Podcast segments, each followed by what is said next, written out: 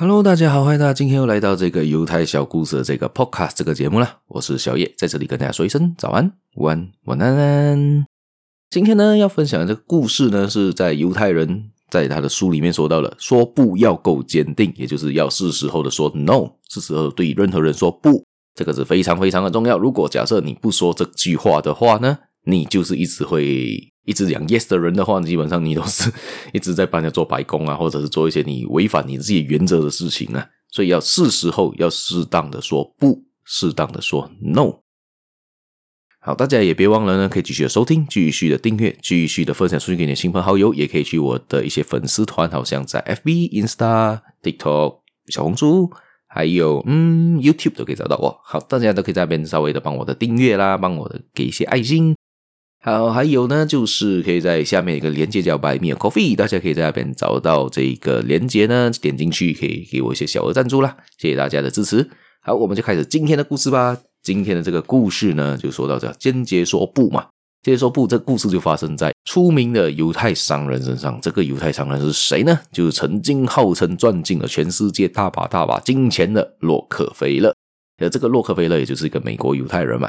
大家可知道他是石油大王，但是他是一个非常节俭、非常抠门的一个人，人家甚至这样说。但是他也是一个很慷慨，奇怪吧？对不对？又抠门又慷慨，还是一个慷慨的慈善家。他到现在他的他的个慈善机构还有在营业中的，大家可以去找一下他的资料啦。而这个故事就是发生在他身上的。他有一天呢，这个洛克菲勒呢，在外面就遇到了一个懒人，而这个懒人就是一个可能就是一个流浪汉嘛。这边他的标榜是一个懒人，就是这个人呢，就像洛克菲勒所说诉说了自己的。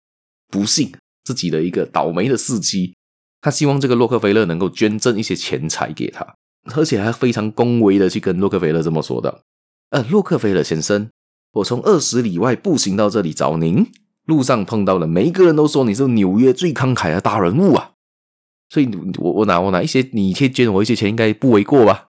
洛克菲勒知道呢，这个拦路人是在向他讨钱的，他也非常不愿意把钱财捐献给这一个人。因为他觉得这个人感觉上就是突然间有个人拦住你，你给我钱，你会给他吗？你你是你也不会给吧？他就要想办法要拒绝他，然后也不想让他太难看，怎么办呢？他就想了一下，他就回他说到了一句话，他就问这个懒人说：“诶，请问你过一会你是不是要照住原路回去的，走回这二十公里回去你原本住的地方？”而这个懒人呢，这个拦路者呢就回到：“诶，是啊，我会我会走，我必须要走回去，我回家。”那这个洛克菲勒呢，就接下去就对这个懒人说的这一句，我觉得这句蛮经典的一句话。如果大家拒绝的话，可以用这个拒绝的艺术吧。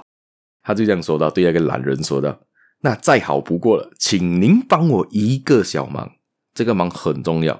你告诉刚刚你碰到的每一个人，他们说的都是谣言。”这边浅浅的意思就是说到，洛克菲勒不想把钱捐给他，也是跟他讲：“诶，我不是这么一个慷慨的人哦，你你可以回去跟那些人讲啊，你遇到的那些，你跟他讲，就是。”很明确的，就是给这个人知道，他不会把钱给他，而这个人应该多数人也会知难而退啦。接下来故事应该也没有特别提到了，我相信那个人应该是摸摸鼻子，灰头土脸的走回那二十公里回去啦。这个也是他其中的拒绝的艺术了。相信大家在在这个社会上呢，在你的生活环境呢，常常遇到这些事情，就是你要说不，而且你要有勇气去说不。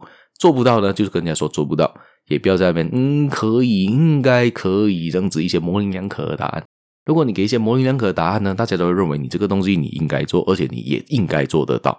这样子，他们对你的希望、对你的期望就在那边。而这个东西有时候时候呢，是呃，可能超过你工作能力，可能你会打破你自己的原则。这个时候，你就要勇敢的说出“不”这一个字。但但是你要很厉害的去一些可能要拒绝的艺术，要怎样去拒绝人？你不要永远都是 yes，永远都是是可以做得到的。而你要想办法比较委婉的方式去拒绝他，也不要让人家太难堪的下台了。而这个不难堪的下台呢，要看嗯，再看你的个人经验，看你个人性格怎样去拒绝。大家可以想一下。